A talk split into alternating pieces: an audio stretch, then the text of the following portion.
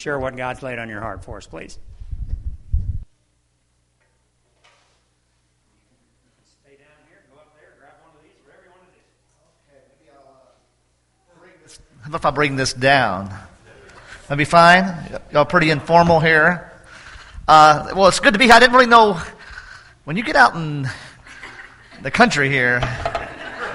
I'm not a country boy, and I kind of got the feeling that maybe I was lost, and Craig gave me directions, and somehow I ended up, I guess, in Milford, but I didn't, because I thought Cisna Park was fairly small, and Milford seemed kind of like, not that it's a booming metropolis by any means, but a little bit bigger than what I thought, and so she said, and this was about 10:15, and she says, it's 12 miles down to the stop sign, turn left.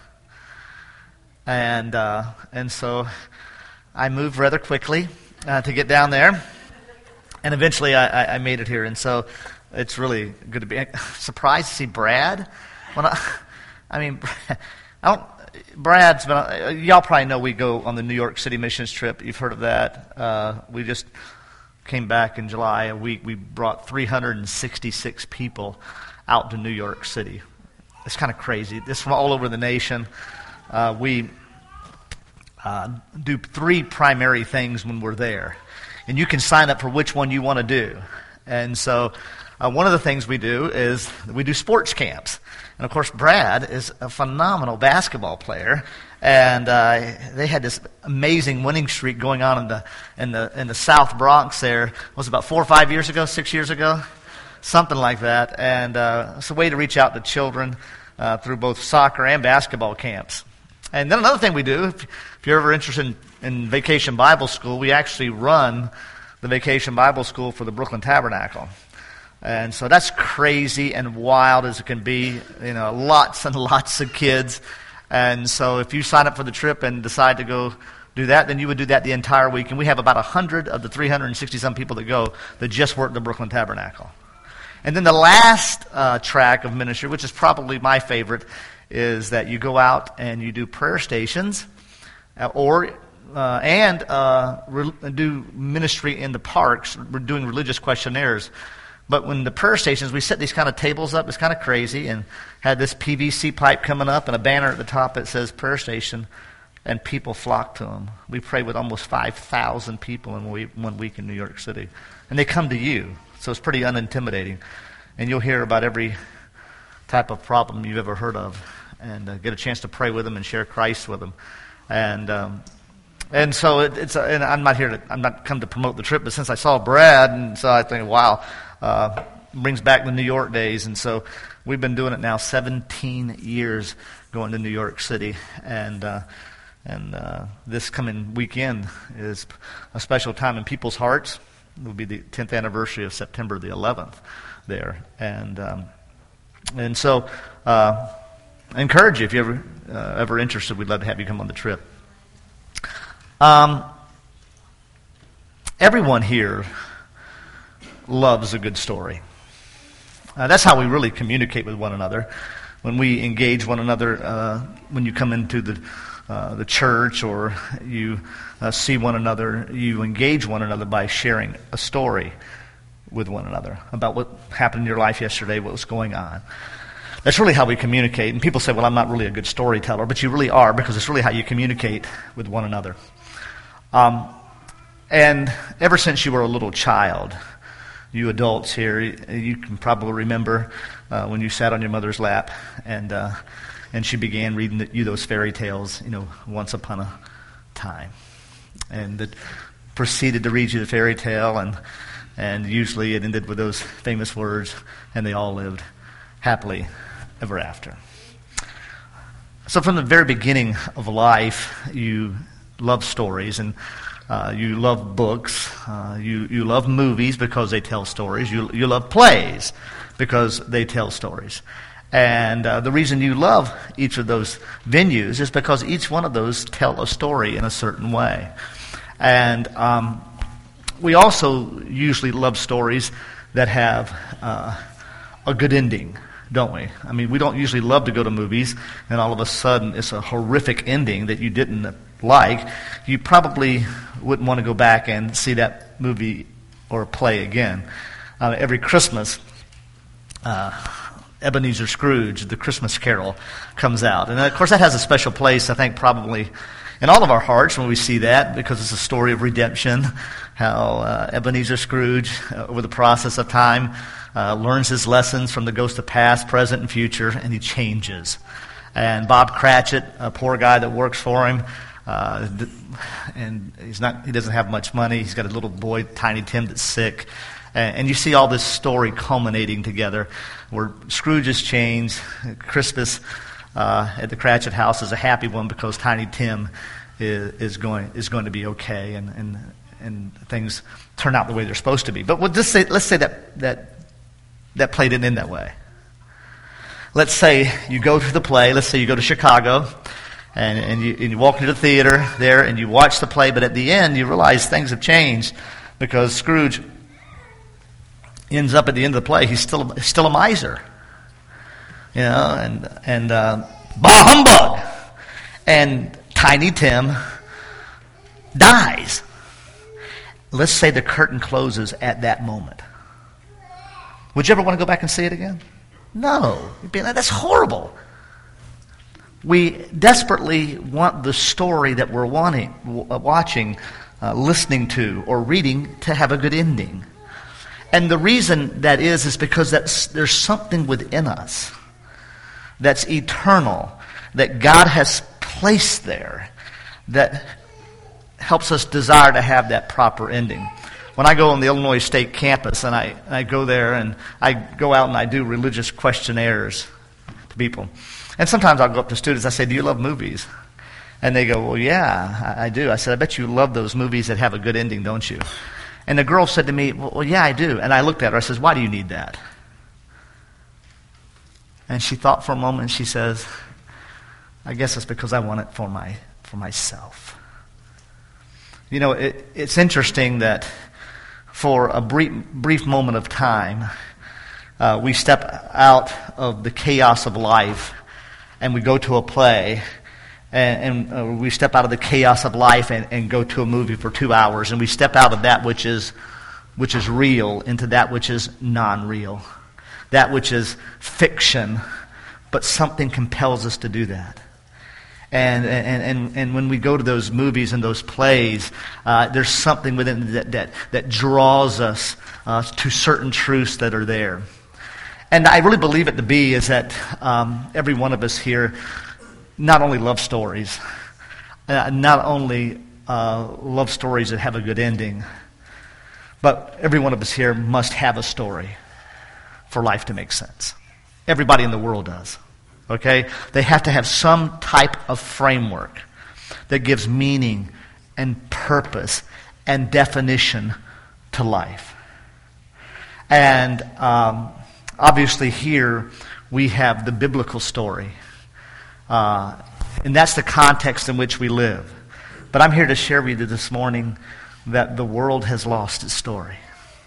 The story that governs the world. The story that gives meaning and purpose and definition to life. Basically, the world has lost it.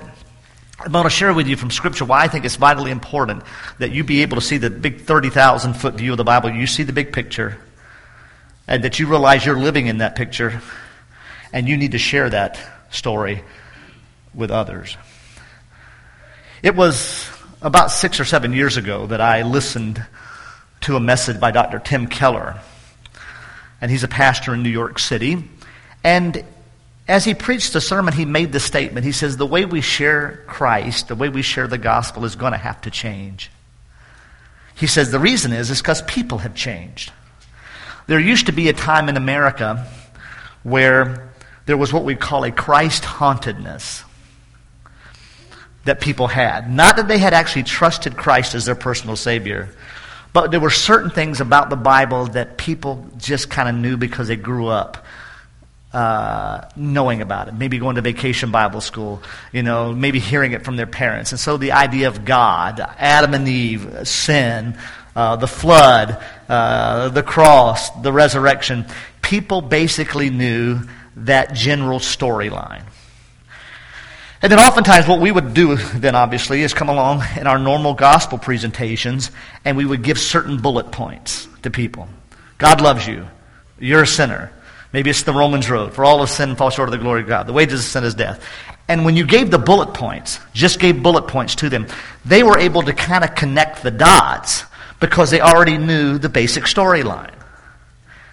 Keller says that that group of people who had that Christ hominess is really shrinking in America. You've got to find a lot of it big time in sometimes conservative areas down south, South Alabama. Yeah, you're going to find people who know that storyline. And you can still come along and try to give bullet points. But I'm here to challenge you this morning that guess what? That group of people that know that storyline is really shrinking.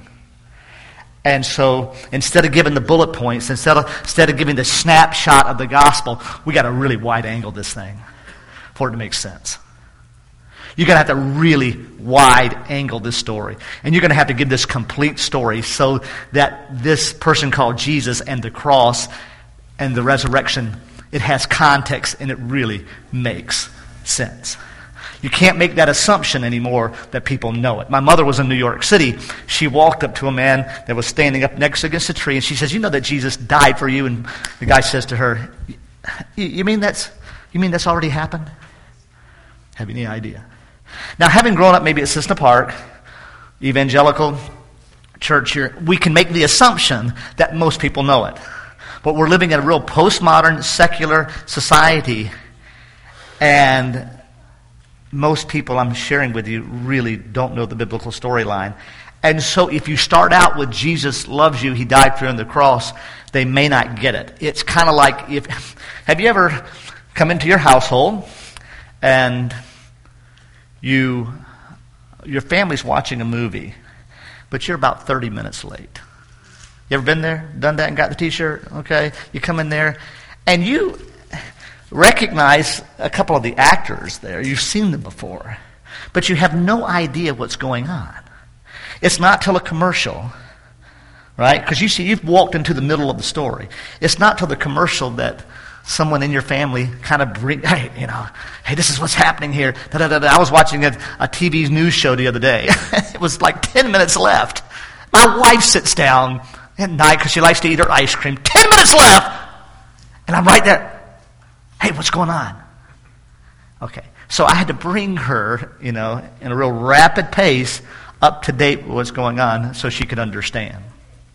Well, walking into a situation like that in the middle of the story, not maybe recognizing the characters, but not knowing the storyline is exactly what we do with people when we all of a sudden just start out in the middle of the story with Jesus. Guess what? They don't have any context. And you assume that they do. And they just don't get it. So I'm here to share with you, guess what? The Bible is one big story. Okay? It's one big story. It's a story that has a plot line. And the plot line is creation, the fall, the rescue, and the restoration. And every story has a plot line. And every plot line is basically the same. Okay, I don't have time to go into it, but it's always basically the same because it flows from the ultimate story. The theme of the story is God's grace, His redemption of sinners and also redemption of this world. And the last thing you need to know is that you're a participant in the story. So the Bible is one story. This Bible has a plot line. Creation, the fall, the rescue, and the restoration. The theme of the story is God's grace to sinners and His redemption of sinners and the world. And the last point is you are a participant in this story. We really need to see that. So you need to see the Bible as one story. And God, see, the primary character of the story is God. It really isn't us. Okay? Someone says in a book that I was reading, we have what we call yearbook theology. You know what yearbook theology is? Okay, now listen, when you go and get a yearbook from when you were in high school, okay, and you were handed your yearbook, everybody's all excited, right? What's the first thing you do when you get your yearbook? You go look for pictures of yourself, okay? They're in there. Now, you don't necessarily let everybody notice that, okay, because you're all at your desk, and you got it, and guess what? You're flying through that book. Oh, there I am here on the basketball thing. Oh, there I am. Oh, man, my hair was messed up here. Oh, okay. Oftentimes, we have what we call, someone said, yearbook theology, where we think this book here, the Bible, is really mainly about us, okay? But we are just a minor character in this story. God is the major character of this story. And I'm here to tell you that it's an incredibly beautiful story that you need to be able to engage people and share with people so that they wished what you were saying were true. And I'll get to that point in a minute. Now, how important do I believe that it is that you must share the whole story for the cross to make context? We're going to go to a passage of Scripture where you're going to see that Jesus did this. Okay, so if you have your Bibles, open them up to Luke chapter 24.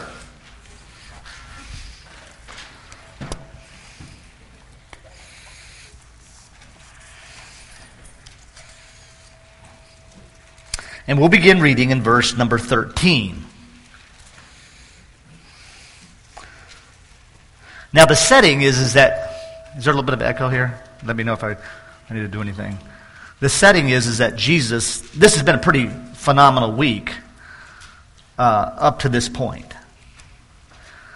The Sunday prior to this was Palm Sunday, and everybody was praising Jesus as he rode into the city on a donkey. And people were excited that Jesus was here because they knew he was going to be this Messiah that was going to overthrow Rome, and he was going to set up his kingdom. And then things went drastically wrong according to the people that were following him, because he ends up being arrested, beaten, scourged, and then he's killed. He's killed. And so these guys who are his disciples, who are following him, two of them are just devastated. Imagine if your pastor were to come here next Sunday and he were to say, listen, I have a very, very important announcement to share with you. I want everybody to come in here. And you could see that there's mist in his eyes. He's really sad, and he's choking back the tears. And you're thinking that he's going to resign, that something major's happened. But he gets up and he says that the Grace Bible Church, as a church, this will be the last Sunday that it meets. We will no longer be organizing as a body of believers who follow Jesus Christ. And he were to share with you that over the course of the last couple of months, leading evangelical scholars have been debating and discussing certain things, and what some evidence has been found that they've actually found the bones of Jesus Christ. And he didn't really rise from the dead. And everything that you had put your faith in, church, I'm sorry to tell you, we were wrong. Now, you can't even imagine that, can you? You can't even imagine what that would feel like, because you had put your hope in this person called Jesus, and it's over. Your faith would have been dashed. Your faith would have died. Well, that's exactly how these guys felt. They'd followed him. They'd listened to his teaching. He had been crucified. Now, they had heard some rumors from some women that maybe his body wasn't there, but they were just lost. They were in despair. They were discouraged. They were depressed. They were distraught. They were disappointed. And that's the setting as we pick up in verse 13. That very day, two of them were going to a village named Emmaus, about 7 miles from Jerusalem. And they were talking with each other about all these things that had happened. While they were talking and discussing together, okay, a visitor is going to show up. Now, they're not going to recognize him. It's Jesus. Jesus himself drew near and went with them. But their eyes were kept from recognizing them. And he said to them, what is this conversation that you're holding with each other as you walk? Hey, guys, what are you talking about? And they stood still, here we go, looking sad. Then one of them named Cleopas answered him, are you the only visitor to Jerusalem who does not know the things that have happened there in these days? And he said to them, because Jesus is always good about asking questions and getting people to talk, what things? And they said to him, concerning Jesus of Nazareth, a man who was a prophet, mighty indeed before God and all the people. And how our chief priests and rulers delivered him up to be condemned to death and crucified. Now notice the next phrase. But we had hoped that he was going to be the one to redeem Israel. We had hoped. Yes, and besides all this, it is now the third day since these things have happened. Moreover, some of our women of our company amazed us. They were at the tomb early in the morning, and they did not find his body. They came back saying that they had even seen a vision of angels who said that he was alive. But not a whole lot of stock is ever put into the female gender back in that day.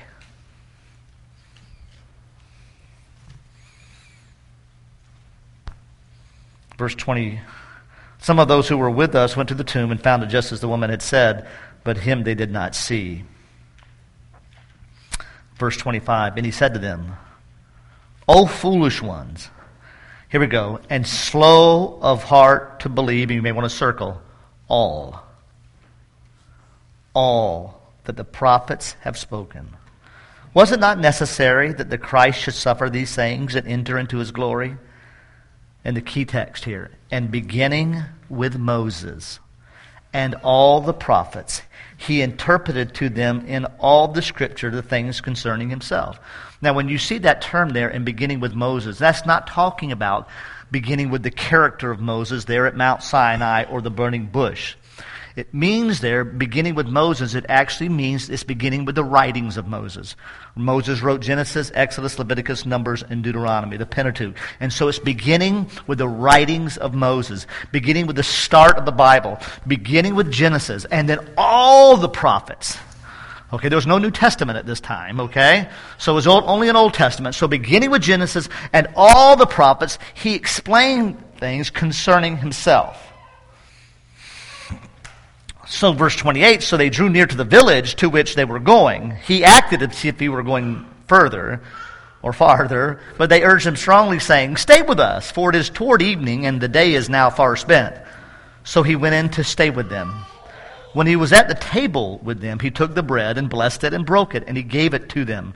And their eyes were opened, and they recognized him. And he vanished from their sight.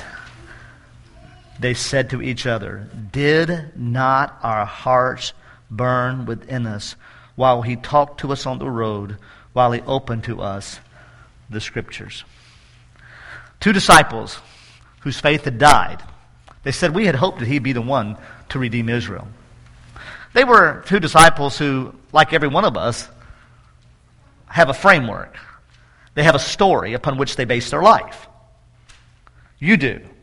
Everybody in Cisna Park, everybody in Buckley, in Chicago, in Normal, in New York, everyone has a story upon which they base their life that gives them meaning and gives them purpose and it gives them hope. Well, these guys did too. It just so happened, though, that the story upon which they were basing it was the wrong story. And most of the people that we engage, they have a story. You got to have one. It's just not the right one. Now, you would have thought they had the right story. Since they were disciples, they were followers of Jesus, they knew a lot about the Old Testament, they would have the right story, but they were living in the wrong story. And so what Jesus has to do is, guess what? He's going to have to say, hey, guys, listen, let me tell you the full story. You see, because this event that had just taken place, this crucifixion, did not fit into their story. It didn't make sense. And so he is going to have to wide angle this thing, okay, because in order for the cross to have context, in order for the cross to have meaning, he's got to really wide angle this thing. And what would become what they thought was the worst event that would be in their life When they understood the full story, they'll understand it's the most wonderful thing that could ever have happened to them, because it was going to be the thing that saved their soul. And I'm here to share with you, if Jesus thought it important enough to wide-angle this thing and give it the full context so two disciples could understand it, who were followers of his, so that the bloody cross, which is at the center of the story, had context, then guess what? I believe that we have an obligation and responsibility to the people that we engage with the gospel, that if you sense in any way they're not quite understanding what you're sharing, then guess what? Then you need to wide-angle this thing and to be able to share with them the full story. And as I shared with you before, it's an absolutely beautiful story. You see, when you begin with creation, you are tapping into a desire that every single individual in the world has. When you share with them that this story begins with God and in the world that he created, and on this solitary planet called Earth, which is the most unique planet in all of the solar system in the fact that it is the one that can sustain life. The God of the universe, in his grace and his mercy and his love, created the planet with mountains and streams and grass meadows. But the highlight of his creation is when he placed man and woman there. And the thing that made creation so beautiful was not necessarily the beauty that they would see, the sunrise, the flowing streams, and the beautiful flowers, because we have that today, don't we? The same sunrise that Adam and Eve saw is the same sunrise that we see. Some of the same flowers that they saw are some of the same flowers that we see. When you look at Earth, it's an absolutely places are absolutely beautiful and gorgeous. And I could ask you what's maybe some of the most beautiful places that you've ever seen that you would be able to share. My son lives in Costa Rica. Anybody been to Costa Rica here? Okay. I guess it's not the hot vacation spot of Cisna Park, but I'm telling you, it's an absolutely gorgeous place. Well, it wasn't the beauty that made it paradise, someone said. It was the harmony. Because in this creation, do you realize that man and God, they were clicking, and they could talk to one another. And Adam could hear his footsteps as he walked in the garden. And they could talk to God. And I'm here to tell you that I know God's voice, in a sense, through his word, but I've never heard the audible voice of God. But they could actually talk to God. So there was perfect harmony with the Creator, but guess what? There was perfect harmony with one another. They had a perfect marriage. Wasn't any anger. Wasn't any dysfunctional relationships. There wasn't any jealousy. Wasn't any strife. They had an absolutely perfect relationship. Kind of hard to imagine. And then also, they were in perfect harmony with creation. You didn't have to worry about storms, tsunamis, hurricanes, sickness, AIDS, hospitals, phone calls in the middle of the night, sadness, disease, strife, worry. It wasn't there. It was perfect. Every single one of us in this room today desires to be back in that.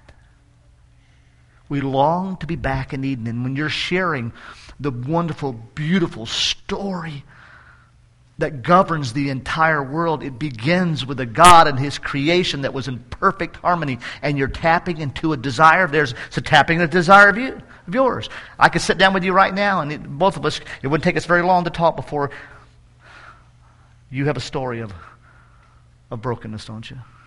Of broken homes and broken bodies and broken hearts, broken lives. We all have a story. We long to be in a world that's not broken. But as you share the amazing story of God, you see that you take them to the narrative of what happened in the garden. And when you share with them what happened in the garden and the disobedience of Adam and Eve, you see that it was because of their disobedience that something entered into their heart and the world began to unravel. and things were not the way they were supposed to be anymore. And what are they doing? They've got something they've never had before, and that's shame and guilt. And they're off hiding in the woods, trying to cover themselves with leaves. And as one person said, that's man's first attempt at religion. Man's first attempt at religion to cover himself. And the most tragic thing maybe that happened is it was passed on to their children. And what happens? Cain ends up killing Abel. And the history of humanity is one of brokenness and dysfunctional relationships, and disease and death and hurt and strife and wars and tidal waves. It seemingly is unraveling. Turn on your evening news. It will give you a picture of the brokenness and fallenness of the world. You've got to lock your doors at night because we live in a broken world.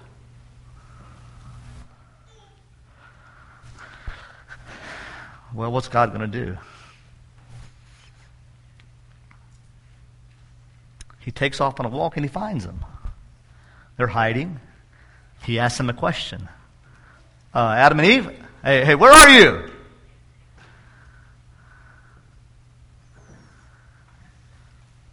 And he's going to sit down with them. And those fig leaves that were drying up and would in no way cover them, he's going to take an animal that Adam had named. If you were Adam there, you had named this animal, and he's going to slaughter that animal so a covering could be made for them, which was a prototype, which looked forward to the day that, guess what, that he would die. And the God of this world, the author of this story, is going to write himself into the story to rescue us. He's going to come to a cross. He's going to die. You know the story. He's going to be crucified for your sins and for mine. He's going to rise again the third day. Two most celebrated holidays in all of the world, Christmas and Easter, all over the world, centers around the person of Jesus. And a person who will trust him, receive him into his life for forgiveness of sins, the Bible says that he is then restoring this world. We hear that song, oh, this world is not my home, I'm just passing through. This world is your home. This is my Father's world. Unless we ne'er forget that though the wrong seems oft so strong, God is the ruler yet. This is his world. He will restore it. It's his kingdom. We sing the song at Christmas time, joy to the world, the Lord is come. Let earth receive her king. That's not talking about him coming to earth the first time in a manger. Look at the third verse. No more let sin and sorrow, nor thorns infest the ground. He comes to make his glory known, far as the curse is found, far as the curse is found, far as the... That's talking about his kingdom. And guess what? When you get to that kingdom, it'll be like creation because there'll be perfect harmony because we'll see him face to face and we can hear his voice. There'll be perfect relationship between all individuals. There'll be no more wars, or there'll be no more elitism, there'll be no racism. Because every tongue, tribe, and nation will come together in perfect harmony. And the Bible says he makes all things new. There'll be no more tsunamis that kill 250,000 people. There'll be no more fear. You won't have to lock your doors at night because you'll be in his kingdom. It's totally restored. Creation, it's the world you always wanted. The fall, it's the world in which we live. The rescue is an incredible love of the God of the universe entering into the story. And the restoration is the world we always wanted fulfilled. Dr. Tim Keller says when you engage people with the story, you better get to the beauty of it. You need to show them that everything that they're looking for is found in Jesus, even though they may claim that it's not true. He said you need to make their mouth water so that they wished what you were saying were true. Have you ever thought about sharing it that way? They may go away and say, I don't believe what you're saying, but if what you were saying were true, that would be absolutely incredible. He said that he went on an evangelism tour in England. And as he shared with people, he shared with them a particular story, and people kept coming up to him afterwards and said, oh man, I wish that were true, but I know it's not. But I sure wish it was. He said, you mean you wish what I was saying were true? They said, the way you said it, I wish it were true. So he told them this story. And I think it beautifully illustrates. In the 1930s, I think it was the 1930s, I have one of her books, there was a British mystery writer called Dorothy Sayers. Now, Dorothy Sayers was one of the first ladies who ever graduated from Oxford University. And what did she do? She wrote murder mystery novels about a sleuth, a detective named Lord Peter Wimsey, odd, lonely bachelor, a bit eccentric, who went around solving all these murder mysteries in Great Britain. In these novels called the Lord Peter Wimsey stories, Dorothy introduces a new character about halfway through. The new character, her name is Harriet Vane. Now, ironically, Harriet Vane just happens to be one of the first ladies in this books who ever graduated from Oxford. And you'll never guess what her occupation is. She's a murder mystery writer. Harriet Vane enters into Lord Peter Wimsey's world, meets him, falls in love with him, realizing that he's not complete. He's a poor, lonely bachelor, kind of messed up and weird. And she loves him. She ends up marrying him, ends up completing him, ends up rescuing him. Keller says that when Dorothy Sayers looked into the world that she created, she had fallen in love with her character. And in order to rescue him, she had to write herself into the story. He said when God looks at the world that he created, guess what? He sees his creatures who've really messed it up. You're messed up. I'm messed up. And in order to rescue us, guess what he has to do? He has to write himself into the story. And the people of England said, oh, now that's probably not true, but I sure wish that it was. If you can get them to the point in sharing the beauty of the narrative, even if they don't necessarily think the claims are true yet, but man, I wish that were true. That's so incredible. You're sharing the what of the story, and then out of that will become the why. It's like, well, how can he be the only way? Or isn't there many roads, to heaven? And what can Jesus really do that? If you can share with them the beauty of the what, then answering the questions of the why will be far easier because they're going to wish what you were saying were true. How about you? Do you see the Bible as one story? That God's the main character. Do you see the Bible that it flows from like a plot line of creation? And you got, like in any movie or play, you got the main character introduced, the protagonist, God. You got the antagonist, Satan. And you got the minor characters, that's us. You got the setting, the Garden of Eden. Do you see that it flows then that a problem arises? There's a conflict. And that's been throughout all of history. And the climax of the story will be the rescue when the hero of the story writes himself in to rescue us so that you all live happily ever after. Duh. Don't you see where every book flows from? Every play flows from? It all flows from a beginning and a problem that unfolds, and the hero or protagonist takes care of that problem so they all live happily ever after. That all flows from the ultimate story. They're deep desires within the hearts of people. You can tap in on it and make them wish what you were saying were true.